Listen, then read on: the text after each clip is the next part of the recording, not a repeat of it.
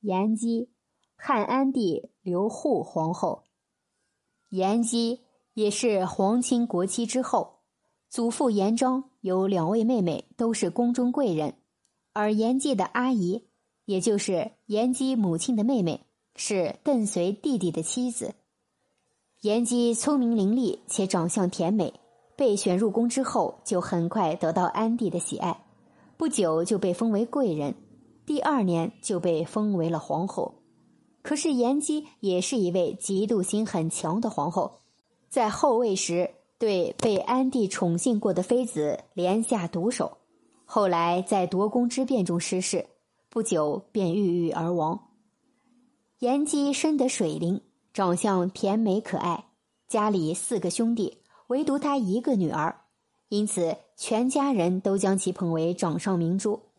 静养在爱的蜜罐里长大的女孩有得天独厚的优势，所以她不仅外貌出众，也很聪明伶俐，有才气。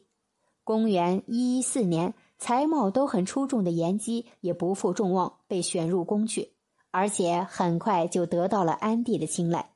安帝当时已经是成年人，然而邓太后却一手掌权，不让他亲政，因此心里也多有苦闷。唯有沉浸在后宫女眷之中寻找寄托。安帝对颜姬一见钟情，对她宠爱有加，不久便封她为贵人。第二年就册封为皇后。颜姬从小到大可谓是一帆风顺。小时候在家被父母兄弟疼爱，到宫中立刻得到皇上的宠爱。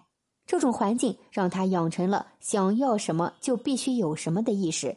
然而在后宫。皇帝不是某一个人的，他后宫佳丽三千，即使不考虑感情，他也要经常临幸其他的妃子贵人。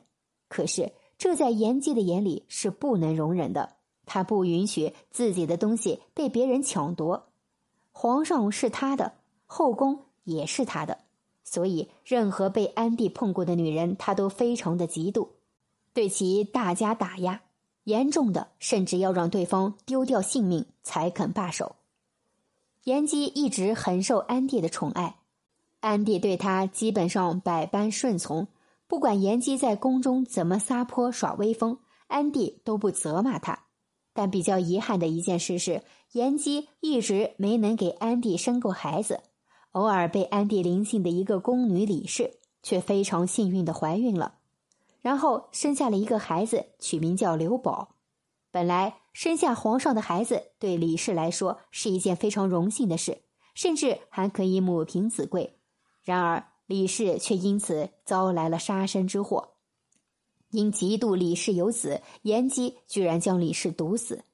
皇后颜姬无子，于是，在邓太后的主持下，被毒死的李氏所生的孩子刘宝就被立为了太子。颜姬对这个太子一直心怀不满，将其视为眼中钉。太后病逝以后，安帝终于得以亲政。他掌权后，首先就是对邓氏家族加以清理。结果，邓氏外戚大多蒙冤受诛。在邓氏外戚势力大为削减的同时，颜姬不断的让安帝加强对颜氏家族的提拔。颜姬还不时的参与朝政。他的四个兄弟也全部加官进爵。这时的颜姬想到太子刘保不除，一定会留下很大的隐患。万一有一天他知道他的生母是自己毒杀的，等他掌权的时候，还会放过自己吗？所以这太子一定不能留，至少也不能让他继续做太子。此时严家的势力越来越大，颜姬就在安帝面前诬告太子刘保企图谋反。安帝一向有些软弱，对颜姬的话都很听从，所以就废除太子刘保，封他为季阴王。颜姬以为这下刘保不会成为他的威胁，没想到却仍然算错一招。太子被废以后，安帝并没有重新立太子。安帝于公元一二五年驾崩，并没有直接安排接班人，颜姬就迎立了汉章帝的孙子刘义为帝。颜姬学起了邓太后，自己临朝听政。可惜刘毅在位不到半年就去世了，颜姬有些始料不及。他和兄弟们密谋，想要重新找一位接班人。于是就将皇帝驾崩的消息隐瞒，密不发丧。但他们还没有谋出结果之时，宫里几位掌权的宦官就开始行动了。他们早就将之前被废的太子刘保接回，迎立他为帝，即汉顺帝，并且将严太后等人软禁起来。